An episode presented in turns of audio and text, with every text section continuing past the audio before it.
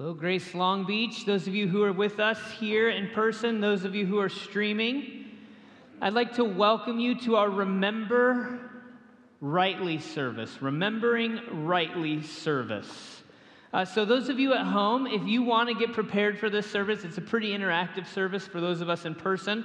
Want it to be interactive for you streaming as well. You might want to get some uh, pieces of paper uh, and something to write with because you'll be writing things down. Those of you in here, you should have received some pieces of paper as well. Um, and if you haven't, you can raise your hand and somebody will come around and hand those to you. Uh, and just one more thing in terms of, uh, well, an announcement is somebody or somebody told me, I think it was Jen Vanderfleet, said we need, we need one person to help in the toddlers this morning so we don't close that class.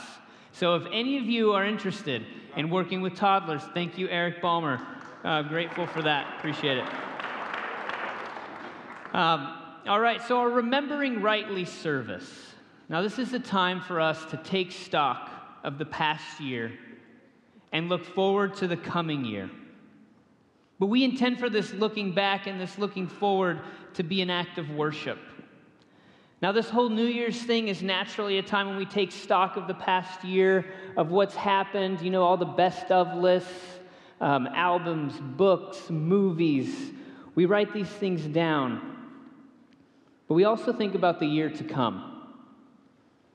We want to be better eaters. We want to be better exercisers. We want to be better journalers. We want to be more present. We want to be on our phone less. We want to be slower. We want to be more restful. We resolve to do more. We resolve to do different things. This is obviously a time we look back, we look forward. And so at this hinge, this moment of this year's passing, and then the one we're going to be entering into, we want God to be at the center of it. We want God to be at the center of our taking stock and of our looking forward. And so that's what makes this opportunity this morning together different than from all the other ways that we or our culture thinks about the past year and the one to come. Because all of this remembering, all of this considering is done before God's presence. Again, it becomes an act of worship. And so we're going to be doing three things this morning. First is we're going to remember rightly. We're going to think back over the past year. Now, for some, this is going to be a time of joy.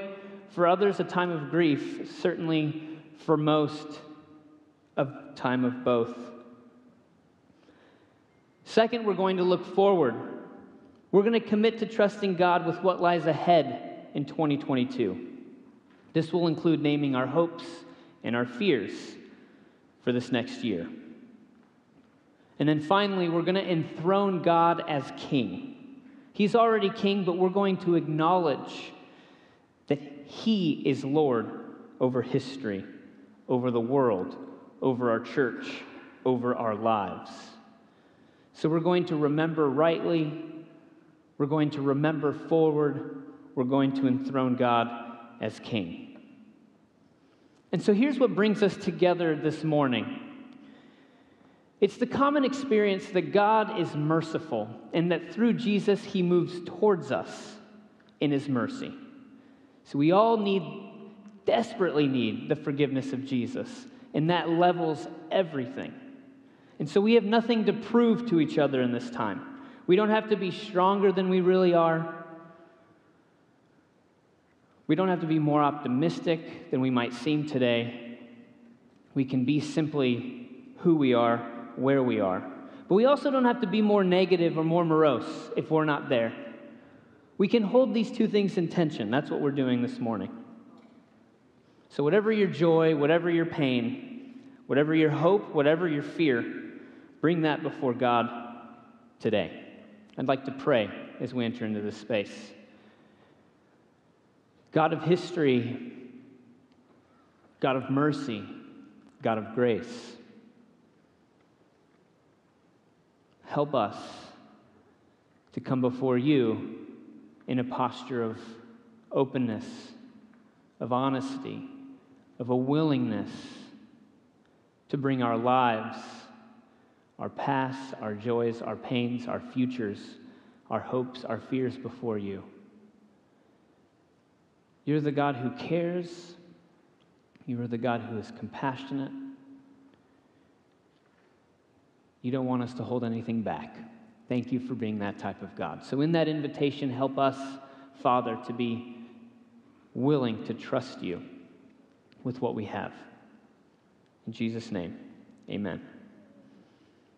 So, joys. This past year, our church celebrated the birth of children. And these children are very specific blessings to the community, so it's worth spending time to name them. And now, of course, these are the ones that I was able to find out about, and there might be more. But we celebrated the birth of Cash Harris.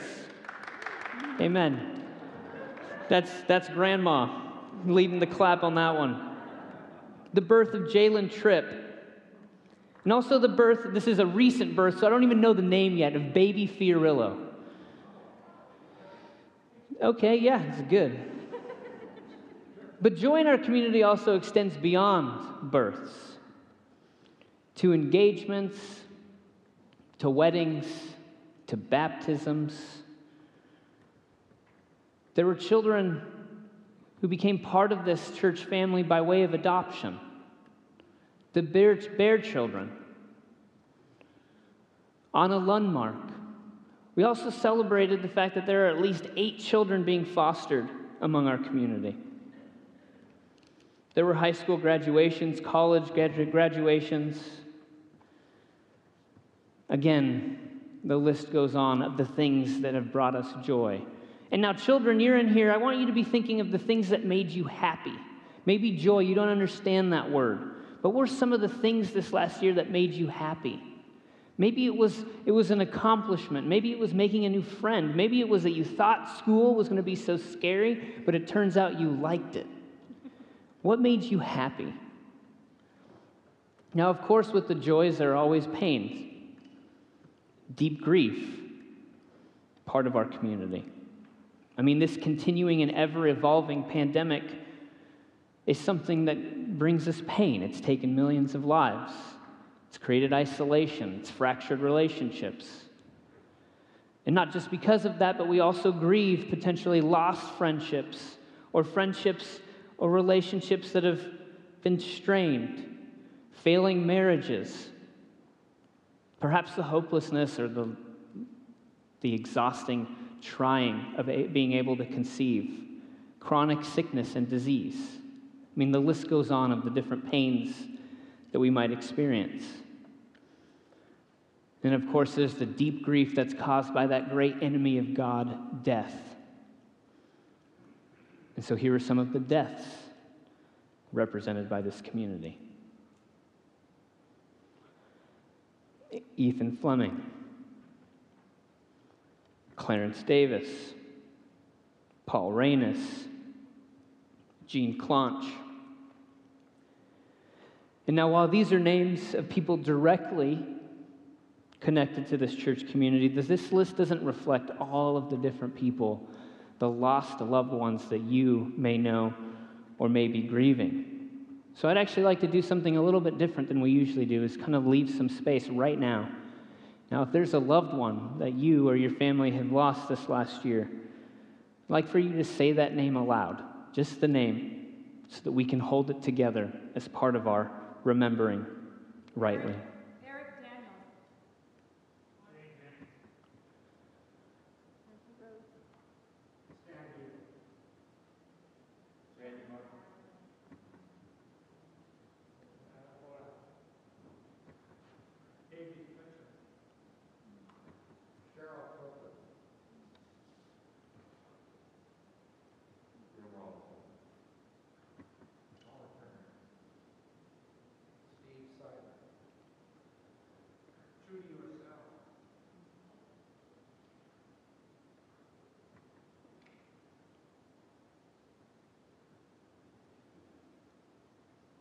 My Aunt Pat.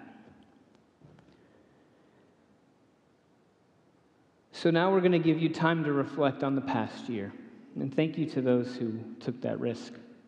It's an important thing to do. It's part of what it means to remember.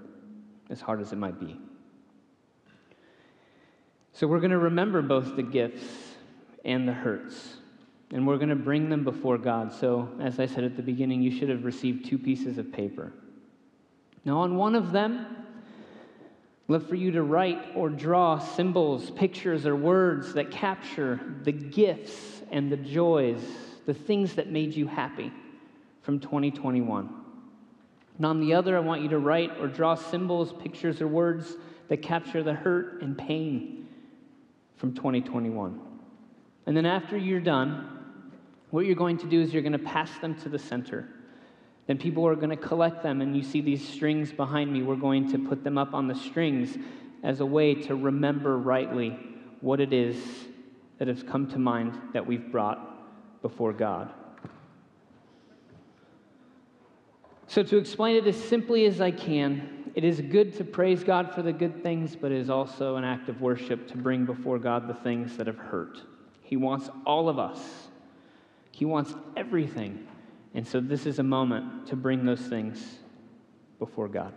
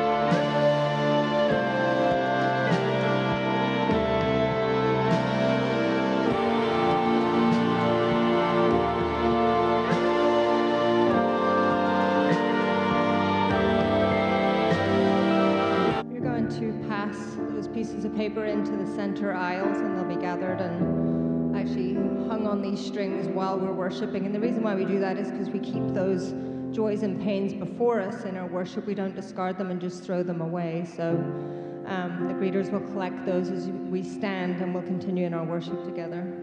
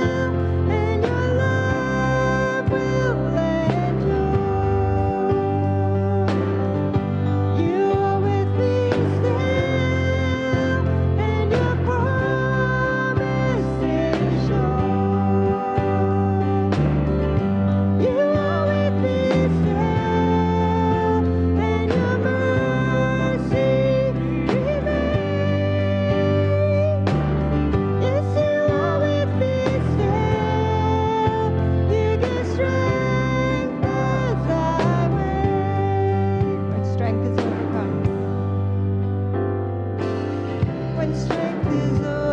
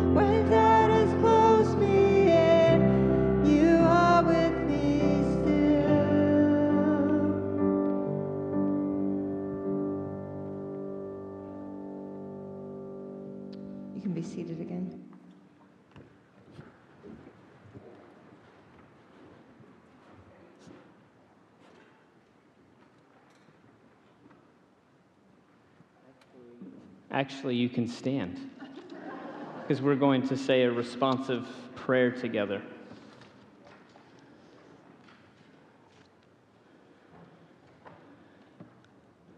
Who has listened to our joys indescribable and our groans unspeakable? Only you, Lord Jesus. Who has provided food, shelter, friendship, work, and rest? Only you, Lord Jesus. Who has healed the afflictions among us? Only you, Lord Jesus. Who has brought friends back together and mended families torn apart? Only you, Lord Jesus. Who has forgiven us for sin unseen and brought liberation from addiction? Only you, Lord Jesus. Who has been our rock when the ground around us has given way? Only you, Lord Jesus. Who tenderly carried us through times of unbearable hardship and loss? Only you, Lord Jesus. Who knows those deep pains in our hearts of which even we are not aware? Only you, Lord Jesus. Who stores our tears in a bottle, tears shed in secret? Only you, Lord Jesus. Who else was with us in our joy and grief, in our victories and defeats, through everything this past year? Only you, Lord Jesus. Amen. You may be seated.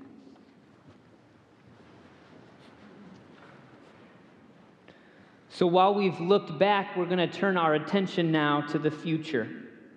In just a couple of minutes, we'll have the opportunity to write our hopes and fears for 2022 on these pieces of paper that you see to your left and right.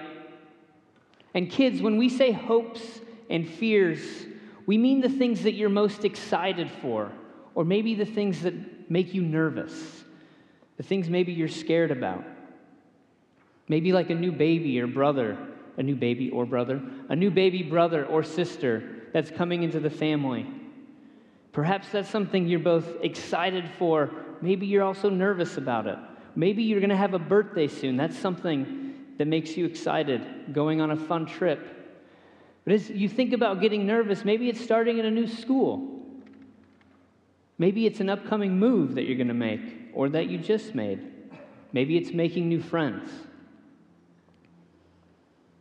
What are you most excited for? What are you most nervous for? Adults, what are you hopeful for? What are you fearful might happen?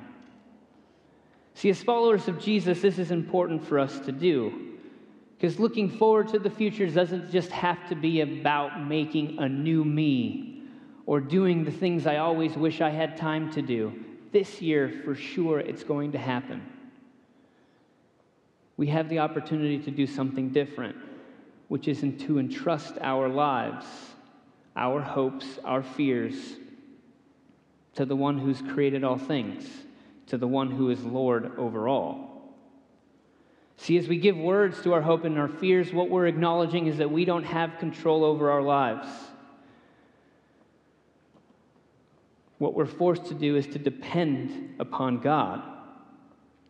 And this is the posture that God wants us to have one of dependence, one of, one of entrusting.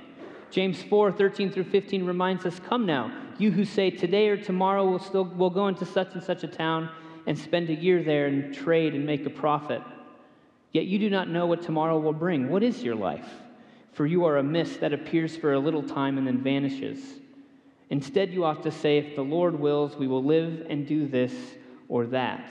See, in naming our hopes and our fears, we acknowledge that we cannot make the future the one we want it to be. We need to entrust our lives to the God who holds us despite what might happen. Psalm 139 comes to mind. O Lord, you have searched me and known me. You know when I sit down and when I rise up. You discern my thoughts from far away. You search out my path and my lying down and are acquainted with all my ways. Even before a word is on my tongue, O Lord, you know it completely. You hem me in behind and before and lay your hand upon me. Such knowledge is too wonderful for me. It is so high that I cannot attain it. Where can I go from your spirit? Or where can I flee from your presence? If I ascend to heaven, you're there. If I make my bed in Sheol, you're there. If I take the wings of the morning and settle at the farthest limits of the sea, even there your hand shall lead me, and your right hand shall hold me fast. See, kids, this speaks of a God who holds on to you, no matter where you might be or where you might go. So, as we entrust our hopes and fears to God, we hand over the things that we desperately want to see happen, the life we so desperately want to make, the things we so desperately want to avoid, and we entrust them to Jesus. Because as Jesus says, your Father knows what you need before you ask Him. So we acknowledge together in naming our hopes and fears that God will be with us through it all. And so here are the instructions. In just a moment, there's going to be an opportunity for you to go to the sides. And on the pieces of paper, you can write what you're hopeful for, what gets you excited, or what you're fearful of, or what makes you nervous as you think about 2022. Now, parents, certainly this might require, as it did before, to talk with your kids about what they're excited about, what they're fearful of. But there's also an opportunity to be prayed for. If this is if writing it down seems like a step that you need to take, but it simply isn't enough for you to make it through another day, then there are people who want to pray with you to help you entrust your life to God.